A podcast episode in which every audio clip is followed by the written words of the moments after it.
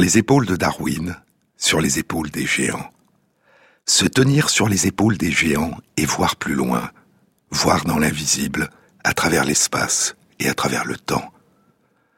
Percevoir les battements du monde, le chant du vivant, ce chant que nous avons commencé à entendre avant même notre naissance. Dans la pénombre, avant de voir, nous avons entendu. Nous avons entendu le son de la voix de notre mère, les battements de son cœur et l'écho en elle de la rumeur du monde. Nous avons vécu, flotté, dormi, rêvé, sans respirer. Puis,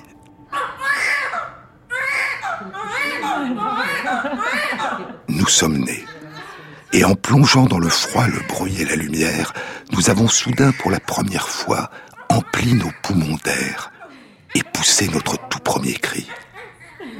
Ce petit cri douloureux, dit Maupassant, ce petit cri douloureux, ce miaulement frêle d'enfant nouveau-né, lui entra dans l'âme, dans le cœur, dans tout son pauvre corps épuisé. Et elle voulut d'un geste inconscient tendre les bras. Ce fut en elle comme une traversée de joie, un élan vers un bonheur nouveau qui venait d'éclore. Elle se trouvait en une seconde délivrée, apaisée, heureuse. Heureuse comme elle ne l'avait jamais été. Son cœur et sa chair se ranimaient. Elle se sentait mère.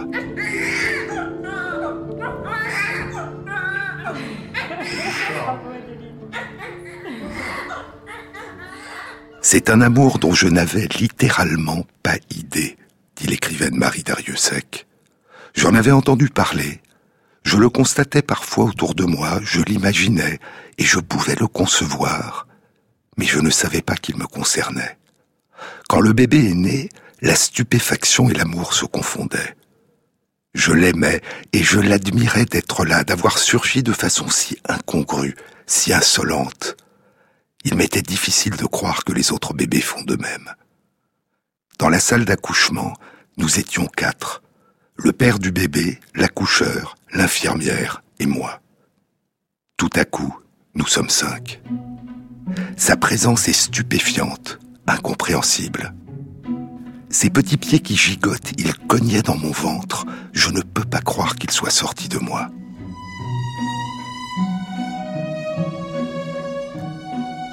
Tous les jours, dit l'écrivaine Camille Laurence, tous les jours je regarde ma fille comme si elle venait de naître, et je n'en reviens pas.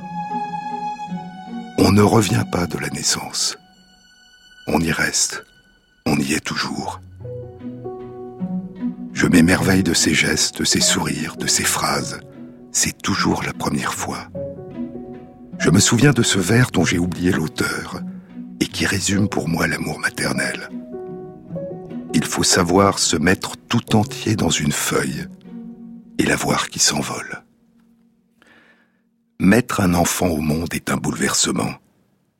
Et avant le bouleversement de la naissance, il y a eu les profondes transformations affectives et émotionnelles qui accompagnent la grossesse et une métamorphose du corps entier. Un corps plongé dans un bain d'hormones l'élévation de la production de progestérone atteint un niveau plus de dix fois plus important que dans les jours qui suivent chaque mois l'ovulation.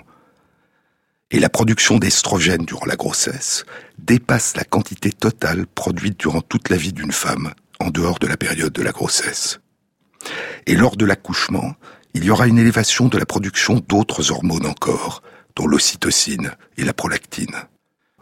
Des études ont montré que durant la puberté, L'élévation soudaine de la production des estrogènes et de la progestérone chez les filles et de la testostérone chez les garçons a un effet important non seulement sur les transformations du corps et sur les changements de représentation et de comportement qui accompagnent l'adolescence, mais aussi sur la réorganisation anatomique du cerveau. La grossesse et l'accouchement pourraient-ils avoir un effet semblable sur la structuration du cerveau de la mère qui met au monde un enfant? C'est la question qu'a explorée pour la première fois une étude publiée le 15 décembre 2016 dans Nature Neuroscience. L'étude a été réalisée dans le département de neurosciences cognitives de l'Université autonome de Barcelone, en Espagne, par Elseline Huxema, une chercheuse du laboratoire du développement du cerveau à l'université de Leiden, aux Pays-Bas. Elle impliquait 12 autres chercheurs. Les chercheurs avaient demandé à des femmes qui n'avaient pas encore eu d'enfant, mais qui souhaitaient avoir un enfant, si elles accepteraient de participer à une étude qui consistait notamment à réaliser une exploration de leur cerveau par imagerie cérébrale, par IRM. Puis, si elles devenaient enceintes et donnaient naissance à leur premier enfant, à réaliser une nouvelle exploration par imagerie cérébrale trois semaines après leur accouchement. À titre de contrôle, les chercheurs avaient demandé à des femmes qui n'avaient pas encore eu d'enfant et qui ne souhaitaient pas dans l'immédiat avoir un enfant, si elles acceptaient de réaliser la même exploration par imagerie cérébrale dès maintenant, puis environ une année plus tard. Sur les 43 femmes qui désiraient avoir un enfant, 25 sont devenues enceintes et ont donné naissance à un enfant. Et la comparaison entre les images de leur cerveau avant qu'elles ne soient enceintes et trois semaines après l'accouchement a révélé une modification importante de l'architecture de leur cerveau, une diminution significative du volume de la matière grise dans des régions à la surface du cerveau, le cortex cérébral, qui ont été décrites comme impliquées dans l'empathie, dans la capacité à se mettre à la place de l'autre, ce qu'on appelle la théorie de l'esprit. La seule autre modification détectable dans leur cerveau était une diminution du volume de l'hippocampe, une région du cerveau qui joue un rôle essentiel dans l'inscription des souvenirs dans la mémoire durable. Mais les tests réalisés chez ces mères n'ont détecté aucune diminution de leur capacité de mémorisation. Cette diminution du volume de l'hippocampe traduit donc peut-être une modification des processus de mémorisation, mais pas une diminution de la capacité de mémorisation. Aucun changement dans la structure du cerveau n'a été observé chez les 20 femmes qui ne souhaitaient pas avoir d'enfants dans l'immédiat et qui ne sont pas devenues enceintes durant cette période. Les modifications de l'architecture du cerveau des femmes qui avaient donné trois semaines plus tôt naissance à un enfant étaient-elles liées à leur grossesse et à leur accouchement, ou au premier lien avec leur enfant, et au stress et à la privation de sommeil qui sont liés au bouleversement des habitudes de vie dues à la présence exigeante d'un nourrisson? Pour tenter de répondre à cette question, les chercheurs avaient aussi demandé aux compagnons des femmes qu'ils allaient explorer, des compagnons qui n'avaient eux-mêmes pas eu d'enfants auparavant, s'ils acceptaient de réaliser les mêmes explorations par imagerie cérébrale en même temps que leurs compagnes. Et l'étude indique l'absence à environ un an d'intervalle de toute modification détectable de l'architecture de leur cerveau. Et ainsi, même si l'implication des pères dans les soins et l'attention au nouveau-né est rarement aussi intense que celle des mères, ces résultats suggèrent que l'arrivée d'un nourrisson dans le foyer n'est probablement pas la cause principale des modifications du cerveau observées chez les mères qui donnent pour la première fois naissance à un enfant. Pour explorer plus avant chez les jeunes mères les effets possibles des modifications de l'architecture de leur cerveau, les chercheurs leur ont demandé pendant qu'elles étaient dans l'appareil d'imagerie cérébrale, de regarder des photos de leur bébé ou d'autres bébés. Et lorsqu'elles regardaient des photos de leur bébé, les régions de leur cerveau qui s'activaient le plus étaient les régions qui s'étaient modifiées, ces régions du cerveau impliquées dans l'empathie et dans le lien affectif qui rattache la mère à son nouveau-né. Ces deux premiers mois qui ont suivi sa naissance, dit Marie Dariussec, je n'étais au monde qu'à demi. N'entendant qu'à demi ce qu'on me disait, ne voyant qu'à demi les gens, lisant mal les livres. La moitié de mon cerveau était à lui. Avait-il assez chaud? Respirait-il bien? Ne l'avais-je pas entendu geindre? C'était une forme de folie.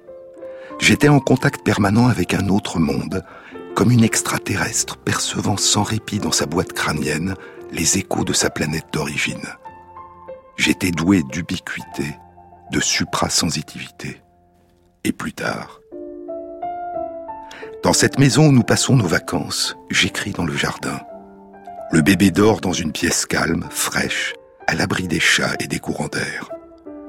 Plusieurs portes nous séparent. Pourtant, je sens son réveil. Je me lève, il vient d'ouvrir les yeux. Il joue avec ses mains, il chante, il ne pleure pas encore. Une horloge de plus bat-elle dans mon cerveau Un sixième sens m'est-il échu qui percevrait sans que je le sache, sans que je les guette, ces variations au fond de la maison comme si le bruit des arbres, des oiseaux, du vent se doublait d'une fréquence intime, d'une autre façon d'écouter.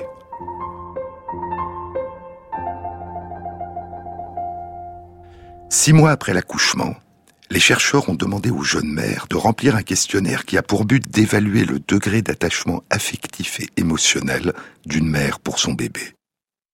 Et les résultats indiquent que plus les changements détectés dans le cerveau, c'est-à-dire plus la diminution de volume de matière grise dans certaines régions du cortex impliquées dans l'empathie était importante, et plus le degré d'attachement affectif de la maman au bébé mesuré par le test était important.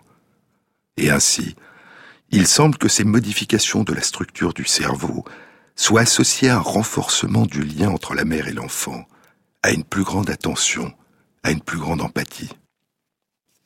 Cette réduction du volume de matière grise dans certaines régions de la surface du cerveau est-elle due à une diminution du volume de certaines cellules nerveuses ou d'autres cellules présentes dans le cerveau comme les cellules qui composent les vaisseaux sanguins?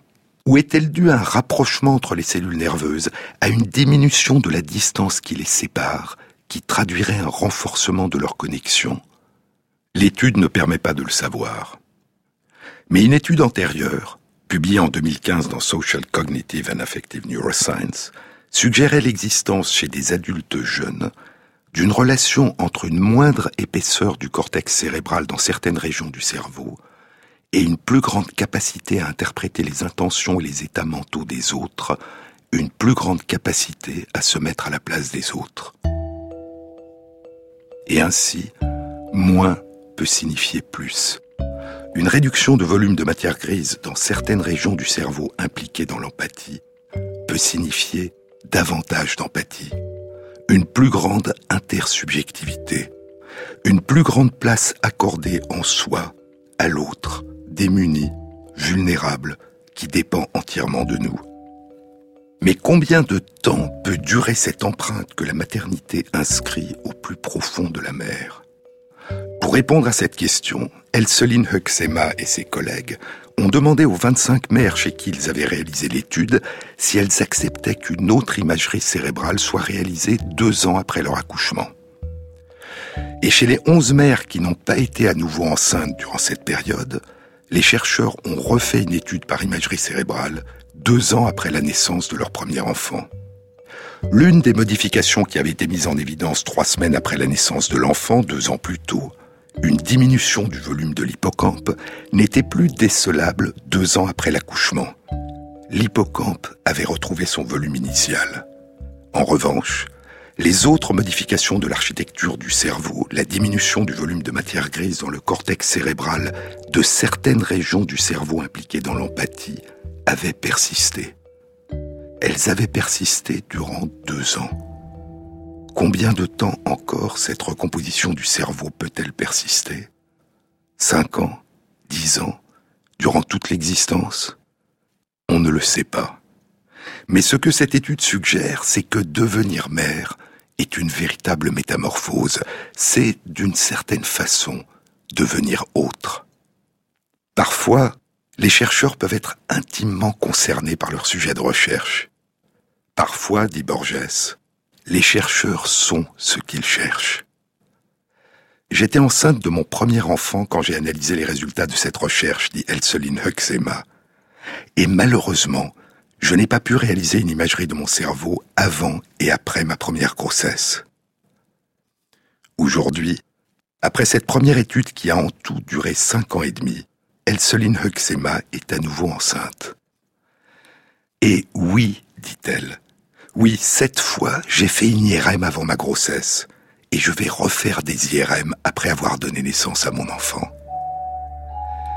Cette étonnante sculpture du cerveau par la maternité qu'a révélée l'étude publiée par Elseline Huxema et ses collègues, cette étonnante sculpture du cerveau est-elle due aux profondes transformations biologiques du corps induites par la grossesse puis par l'accouchement ou aux profondes modifications psychiques, émotionnelles, affectives que vit une femme qui commence à tisser un lien avec son nouveau-né Ou un mélange des deux l'étude ne permet pas de répondre. Il faudrait, pour explorer plus avant cette question, réaliser la même étude chez des femmes qui s'engagent dans la maternité par l'adoption d'un enfant. Il faudrait réaliser cette même étude chez des femmes qui désirent adopter un enfant avant et après l'arrivée de l'enfant.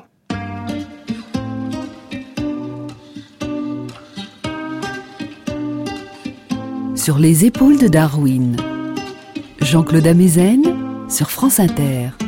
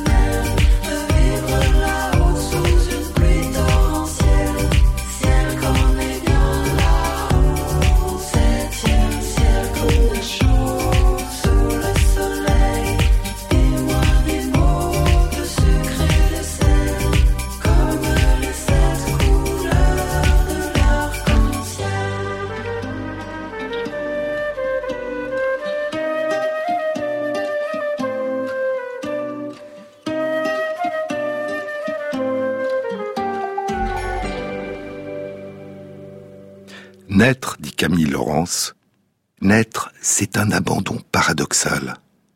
On se sépare d'un être dont on ne peut pas se passer. La terre natale est toujours un exil. La première terre où nous sommes venus au monde et que nous quittons à la naissance, ce n'est pas une terre, c'est l'intérieur du corps de notre mère, dont le sang nous nourrit. Puis nous nous séparons, et nous nous retrouvons pour la première fois sous une forme nouvelle. Dès notre naissance, nous découvrons pour la première fois la faim. Et comme tous les mammifères depuis plus de 200 millions d'années, nous sommes nourris de lait. Dans de très nombreuses langues, c'est la syllabe ma répétée par le bébé. Ma, ma, ma, ma, qui a donné son nom à la mère, celle qui nourrit, celle qui donne le lait. Maman en français, mama en italien, ima en hébreu, Mama en chinois. En latin, mama, qui signifie à la fois mamelle sain et maman, a donné le nom mammifère. Une mère qui allait, dit Zola. N'est-ce pas l'image du monde continué et sauvé Que le bébé se nourrisse exclusivement de lait m'étonne jour après jour, dit Marie Dariussec.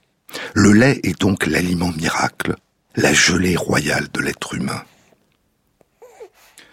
mais que le bébé boive le lait au sein ou au biberon, Que le lait soit le lait de sa mère ou d'une autre mère, ou que le lait soit du lait maternisé, l'essentiel, c'est la tendresse.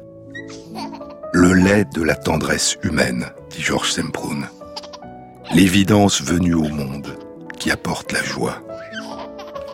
Prendre le bébé dans ses bras, le regarder, lui sourire, lui parler, lui donner le lait de la tendresse humaine. Nous émergeons dans ce creuset ancien, dans la plénitude qui jaillit de la rencontre entre deux êtres, dit François Cheng. La naissance, dit Camille Laurence, la naissance est aussi une connaissance, une co-naissance. Il y a la mère qui met au monde, il y a l'enfant qui vient au monde, ça va ensemble, ça se tient. Toute vie véritable est rencontre, dit Martin Boubert. Au commencement est la relation. Quand la seule chose que nous savons de l'amour, dit la poétesse Emily Dickinson, c'est que l'amour est la seule chose qui existe et que cela nous suffit. Durant notre toute petite enfance, nous sommes incapables de marcher, de parler, de nous nourrir seuls, de nous protéger du froid, de nous protéger des dangers. Et de cette dépendance absolue naît une extraordinaire capacité d'apprentissage et d'adaptation à notre environnement, une sculpture de notre cerveau et de notre esprit par notre environnement humain, social, par la présence des autres. Nous naissons immatures, puis nous nous inventons dans notre relation aux autres. Nos vies débutent sous la forme d'un dialogue sans mots, dit Sirius Tvet. Et sans ce dialogue, nous ne grandirions pas. Dès que nous venons au monde, commence à se tisser notre lien vital avec l'autre. Nous découvrons éblouis le sourire et le regard de l'autre que nous faisons nôtre. Et nous ressentons le besoin des autres qui se penchent vers nous, nous sourient, nous prennent dans leurs bras, nous parlent et nous répondent le premier lien, le tout premier dialogue. Plus le bébé babille, plus nous l'imitons, dit Marie Dariussec. Il forme des syllabes nettes et reconnaissables da, be, re. La propos de ces intonations nous enchante. Nous dialoguons par écho. La maison où le bébé règne est une maison de fous.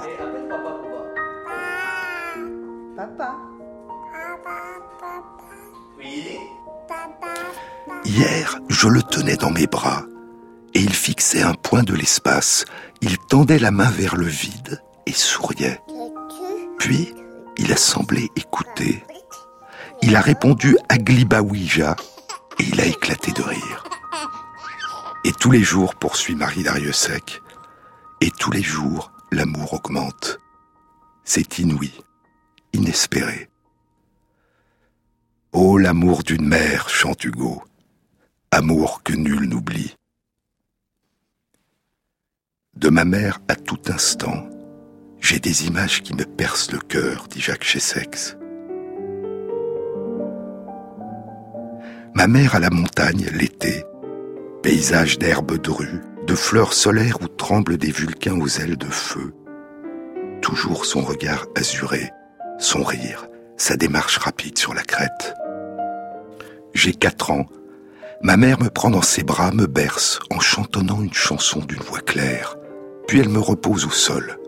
Je la vois. Ses yeux ont cette couleur d'avant l'ombre, où le bleu, le gris luisent comme venu du dedans, du cachet en elle que j'aime. Ô mère, tes yeux d'argent léger, moire douce. J'ai sept ans, huit ans, j'ai ma mère presque à moi, et je fonds en elle. Rougemont, les préalpes, les ormonts, oiseaux suspendus au ciel éblouissant, chardons qui luisent à la pente râpeuse. Le soir est froid et rose à la montagne, je me serre contre ma mère. La nuit vient. Qui dira la tendresse déjà blessée à l'idée de perdre, de laisser fuir, de ne pas mériter, de décevoir?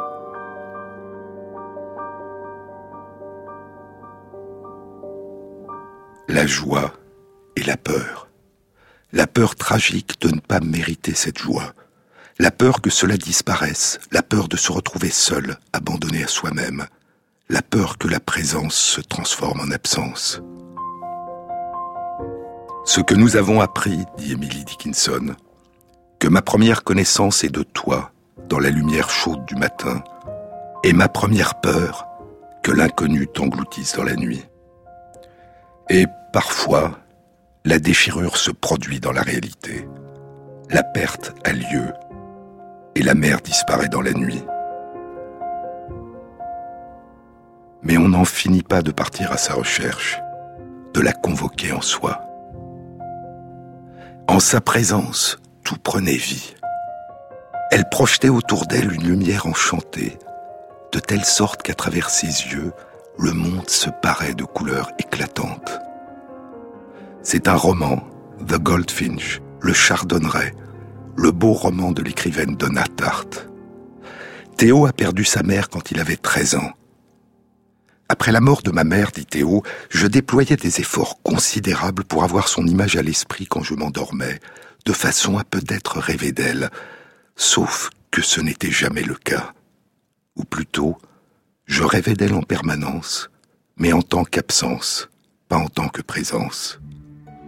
Une brise soufflant à travers une maison à peine quittée, son écriture sur un calepin, son parfum. Des rues dans de drôles de villes perdues où je savais qu'elle avait marché quelque temps auparavant, mais dont elle s'était enfuie. Une ombre s'éloignant d'un mur inondé de soleil. Parfois, je la repérais dans une foule ou dans un taxi qui s'éloignait, et je chérissais ces visions fugitives malgré mon incapacité perpétuelle à la rattraper.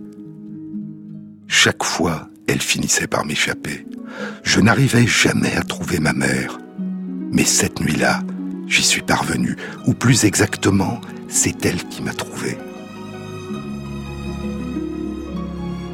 Elle est apparue tout à coup derrière moi, dans le reflet que me renvoyait un miroir. Son image me paralysa de bonheur. Elle me souriait, plus belle et sans une ride, avec ses cheveux noirs et la drôle de façon qu'avait sa bouche de se relever vers le haut.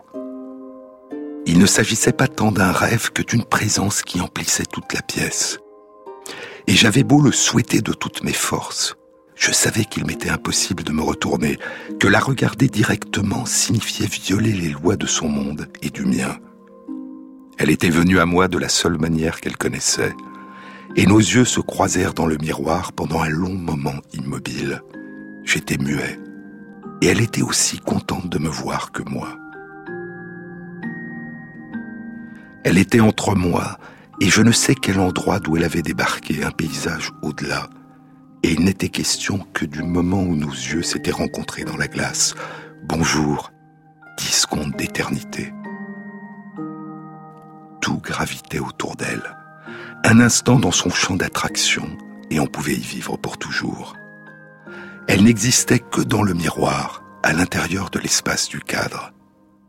Mais à l'instant même où elle était sur le point de parler, avec ce qui semblait un mélange d'amusement, d'affection, dans un souffle que je connaissais bien et dont aujourd'hui encore je peux entendre le son, je me suis réveillé. Quand nous avons la chance que notre mère nous accompagne au long de notre vie, vient le temps parfois où les relations s'inversent. Alors c'est l'enfant qui devient le parent de sa mère. Ma mère, mon enfant, dit Tahar Benjeloun. C'est dans un livre empli d'amour, sur ma mère. Le livre commence ainsi. Depuis qu'elle est malade, ma mère est devenue une petite chose à la mémoire vacillante. Elle convoque les membres de sa famille, morts depuis longtemps. Elle leur parle, s'étonne que sa mère ne lui rende pas visite, fait l'éloge de son petit frère qui, dit-elle, lui apporte toujours des cadeaux. Ils défilent à son chevet et passent de longs moments ensemble. Je ne la contrarie pas, je ne les dérange pas. Ma mère revisite mon enfance, poursuit Benjeloun. Sa mémoire s'est renversée, éparpillée sur le sol mouillé le temps et le réel ne s'entendent plus.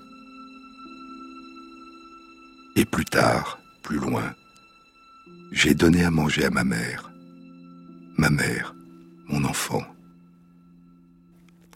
Une petite fille qui mange les yeux fermés, et ma main tremble d'émotion. Prendre sa main, lui parler, lui raconter une histoire et attendre un signe des paupières ou des lèvres qui bougent à peine. Les souvenirs ont besoin de soleil, de lumière et de musique. C'est l'été sur la terrasse de la maison de Marchane, face à la mer. Le vent d'Est est furieux, ce qui énerve ma mère. Et elle dit regretter l'époque où elle vivait à Fès, dans la Médina, où jamais le vent ne s'aventurait. Je l'observe, et je la revois serrant un foulard sur sa tête. Dans cette lumière équivoque du passé, des voix se croisent, des regards se mélangent à la recherche d'une belle sérénité. Ma mère a toujours été sereine. Elle n'a jamais perdu totalement cette capacité d'être présente au monde, avec calme et élégance. Elle sourit et ferme les yeux. J'aime ma mère pour ce qu'elle est, pour ce qu'elle m'a apporté, poursuit Benjeloun. Je me dis souvent, que serais-je sans la bénédiction des parents? La bénédiction, cela n'a rien à voir avec la religion, mais on doit respect, assistance et amour à ceux qui nous ont fait. Je n'ai pas honte de revendiquer cette bénédiction. C'est une passion, un fil de soie tendu entre deux êtres, un amour gratuit, simple et évident. Et plus tard encore, le passé ressurgira. Un passé inconnu, avant le commencement, avant même les souvenirs. Un passé qui se réinvente sous la forme des rêves. Je la reverrai jeune et belle, dit Tahar Benjeloun. Je la reverrai enceinte de moi, dans la chaleur de l'été fasci. Je la reverrai à Sidi Arazem, alors que je suis accroché à ses seins. Je la verrai au printemps d'Ifran chez ma tante, légère, heureuse, insouciante. Ces rêves, je les attends, et je serai triste au réveil parce que ma mère ne sera pas là. Je serai l'enfant inconsolé, celui que l'école ennuie et qui préfère l'intimité des femmes et les fêtes des après-midi à la maison. J'irai me réfugier dans le sous-sol, entre les jarres des provisions, et je lui ferai peur je sortirai de là en criant ma joie d'avoir réussi à l'effrayer. Je l'apercevrai dans la foule et elle ne me reconnaîtra pas. Je me réveillerai en sursaut et j'appellerai au secours. J'irai sur la terrasse de notre première maison à Tanger et je regarderai la mer à ses côtés. Je lui parlerai et elle ne m'entendra pas. Je lui dirai qu'elle me manque et elle laissera le vent démêler sa chevelure et lui cacher les yeux. Elle n'essaiera pas de refuser le vent. Elle se retournera et partira en voyage avec le vent.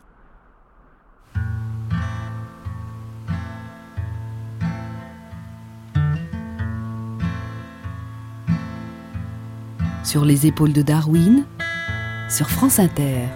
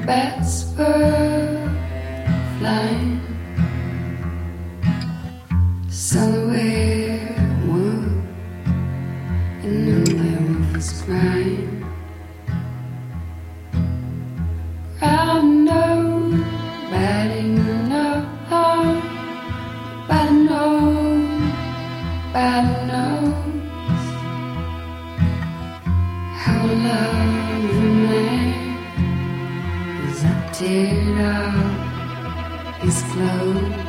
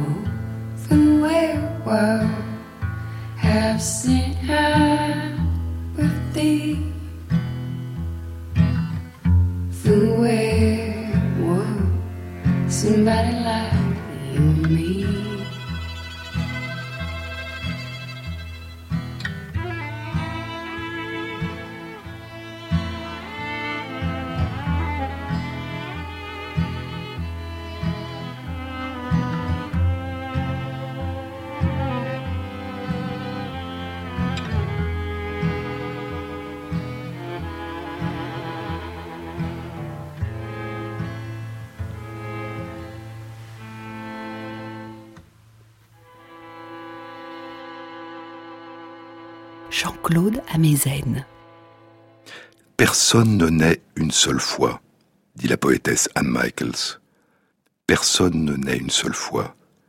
Si nous avons de la chance, nous émergerons à nouveau, un jour, dans les bras d'une autre personne. Mais le tout premier amour demeure la toute première promesse, la promesse de l'aube. La promesse de l'aube, c'est le titre de l'autobiographie de Romain Gary, un chant d'amour pour sa mère, empli de tendresse, d'humour, de mélancolie et de détresse. Sa mère, Mina, qu'il appelle Nina, et dont il recréera quinze ans plus tard une étrange réincarnation, Madame Rosa, la mère adoptive du petit Momo, dans un roman bouleversant qu'il a publié sous le nom d'Émile Ajar, La vie devant soi. La vie devant soi, comme un écho à la promesse de l'aube. Il n'est pas bon d'être tellement aimé, si jeune, si tôt. Ça vous donne de mauvaises habitudes, dit Gary dans La promesse de l'aube. On croit que c'est arrivé. On croit que ça existe ailleurs, que ça peut se retrouver. On compte là-dessus. On regarde, on espère, on attend. Avec l'amour maternel, la vie vous fait, à l'aube, une promesse qu'elle ne tient jamais.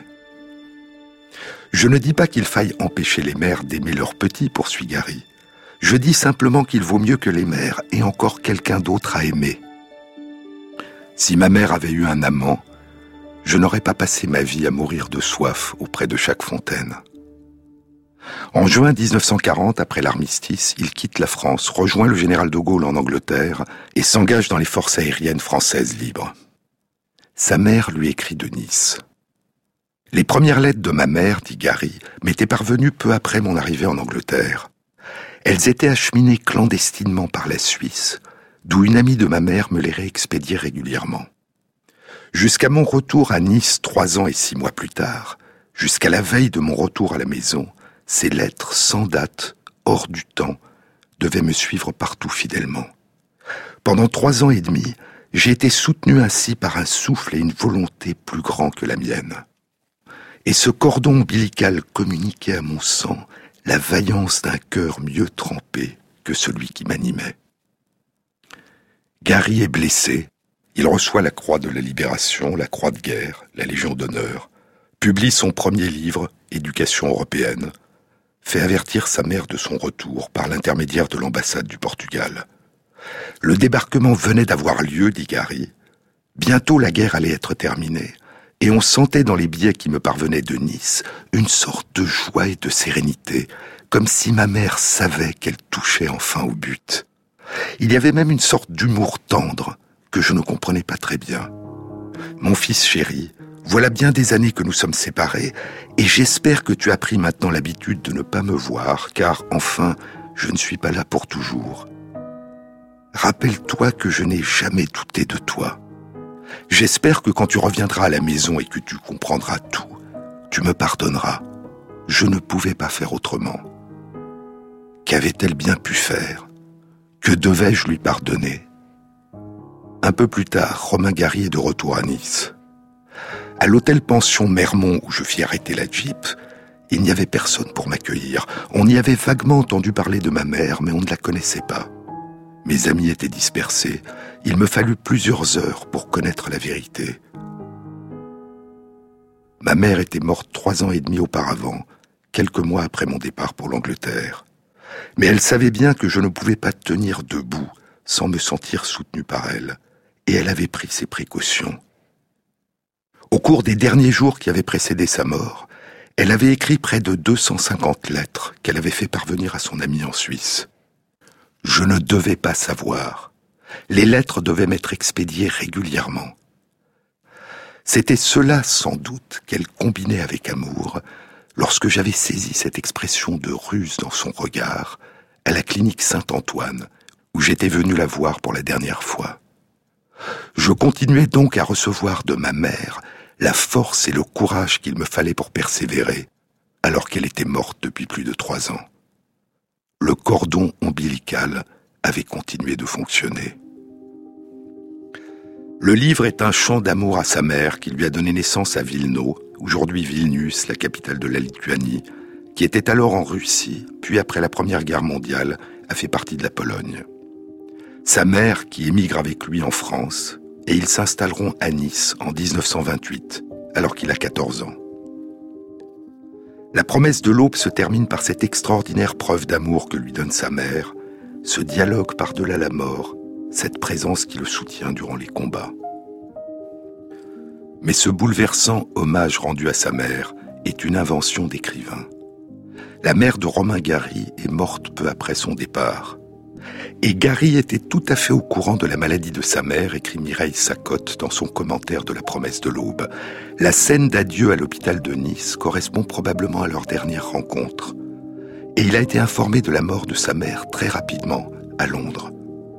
Celle-ci a été accompagnée jusqu'à la fin par Sylvia et René Agide, ses amis de jeunesse, à qui le livre est en toute justice dédié, poursuit Mireille Sacotte et sa mère n'a jamais écrit la moindre lettre posthume à lui envoyer.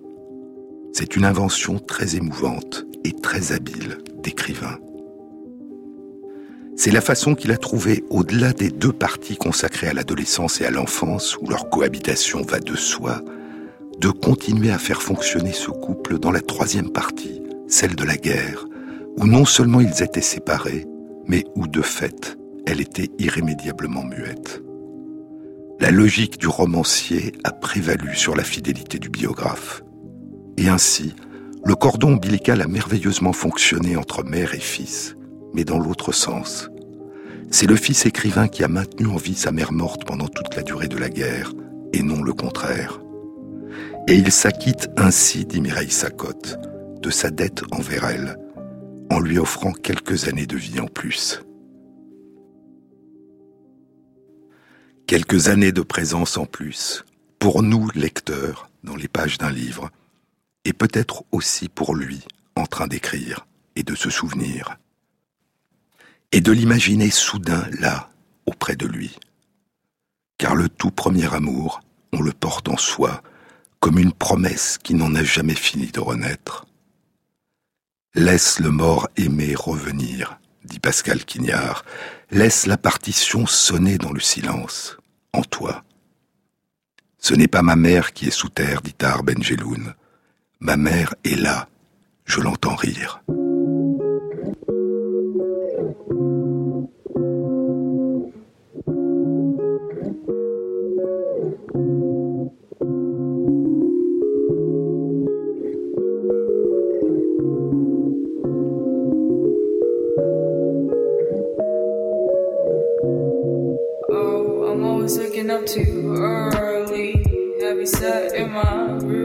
18. I don't like it when things fall out. I don't like it when they leave me. If I finally understand.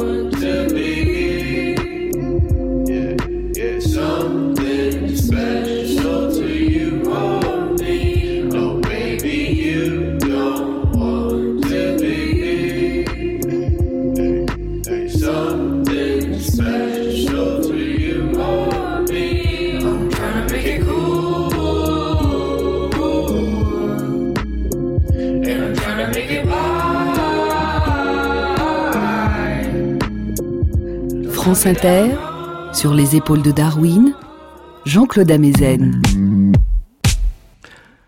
Mettre au monde, dit Marie Dariussec.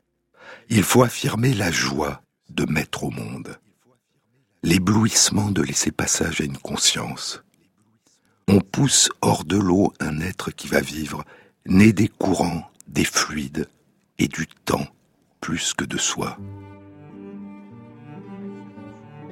Plus que de soi et de plus loin que soi. Nos enfants viennent à travers nous de plus loin que nous, dit le poète Khalil Gibran. Et une femme, dit Khalil Gibran, et une femme qui tenait un bébé sur son sein dit Parle-nous des enfants. Et il dit Vos enfants ne sont pas vos enfants. Ils sont les fils et les filles du désir que la vie a d'elle-même. Ils viennent à travers vous, mais pas de vous. Et bien qu'ils soient avec vous, ils ne vous appartiennent pas. Vous pouvez leur donner votre amour, mais pas vos pensées, car ils ont leurs propres pensées. Vous pouvez abriter leur corps, mais pas leurs âmes, car leurs âmes habitent la maison de demain, que vous ne pouvez visiter, pas même dans vos rêves. Vous pouvez vous efforcer d'être comme eux, mais ne cherchez pas à les faire comme vous, car la vie ne va pas en arrière, ni ne s'attarde avec hier. Vous êtes les arcs par qui vos enfants, comme des flèches vivantes, sont projetés. Que votre main d'archer les projette vers la joie. Nous avons tous été un jour des êtres sans défense, incapables de nous nourrir seuls, de nous protéger seuls, de vivre seuls, sans la tendresse des adultes qui se sont penchés vers nous. Et plus tard, nous essayerons de rendre. De rendre à ceux qui nous entourent et à ceux qui nous survivront ce que nous avons nous-mêmes reçu au tout début de notre existence, de celles et de ceux à qui nous n'avions encore rien donné, et de tant d'autres que nous ne connaîtrons jamais. Avons-nous une dette du seul fait que nous sommes venus au monde? demande la romancière Margaret Atwood. Avons-nous une dette? Sommes-nous débiteurs du seul fait que nous existons? Et si tel est le cas, que devons-nous et à qui ou à quoi et comment devrions-nous rendre? Et si tel est le cas, que devons-nous et à qui ou à quoi et comment devrions-nous rendre ce que nous devons? On peut peut-être parler d'une dette, dit Pascal Quignard. Je ressens ce besoin de rembourser une dette qui résulte de la nativité même en nous. Nous sommes faits par d'autres et par de plus anciens que nous. Il est possible qu'un contre-don, même dérisoire, selon une étrange symétrie naturelle, soit nécessaire à toutes les données de notre vie. Rendre quelque chose à la vie, et même à la Terre, perdue dans l'univers stellaire. Une action de grâce, de gratitude rendue à la lumière, à cet incroyable hasard d'être dont chacun de nous a été, quelques années, durant les toutes premières années, un fragment encore dense et presque lumineux. Nos enfants ne sont pas nos enfants, car ils viennent de plus loin que nous, et ils ne nous appartiennent pas. Mais nous sommes responsables des enfants, de tous les enfants. Et pour cette raison, tous les enfants, dit Kailash Satyarthi, tous les enfants démunis, exploités, abandonnés, sont nos enfants. C'est en 2014 quand il reçoit avec Malala Yousafzai le prix Nobel de la paix. Ami, dit Kailash Satyarthi, le comité Nobel m'a généreusement invité à donner une conférence. Respectueusement, j'en suis incapable. Parce que je représente ici le son du silence, le cri de l'innocence et le visage de l'invisibilité. Je représente des millions de ces enfants qui sont abandonnés, et c'est pourquoi j'ai gardé une chaise vide, ici, comme un rappel. Je ne suis venu ici que pour partager les voix et les rêves de nos enfants, parce qu'ils sont tous nos enfants. Amis, dit Kailash Satyarthi, il n'y a pas de plus grande violence que de priver nos enfants de leurs rêves. Pour cette raison, je refuse d'accepter que le monde soit si pauvre, alors que seulement une semaine de dépenses militaires dans le monde suffirait à amener tous les enfants dans des salles de classe.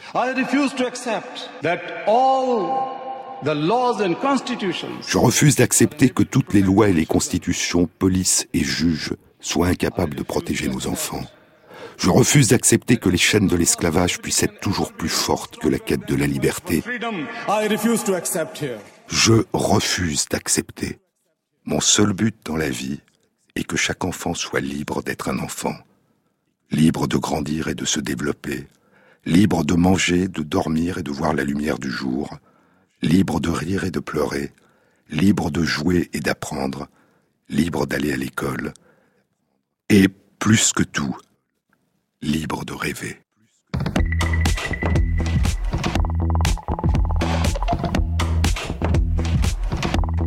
Cette émission a été réalisée par Christophe Imbert, avec à la prise de son Juliette Delpérou, au mixage Rémi Quincet et Jean-Baptiste Audibert pour le choix des chansons. Et merci à Christophe Magère qui intègre sur la page de l'émission, sur le site franceinter.fr, les références aux articles scientifiques et aux livres dont je vous ai parlé. Bon week-end à tous, à samedi prochain.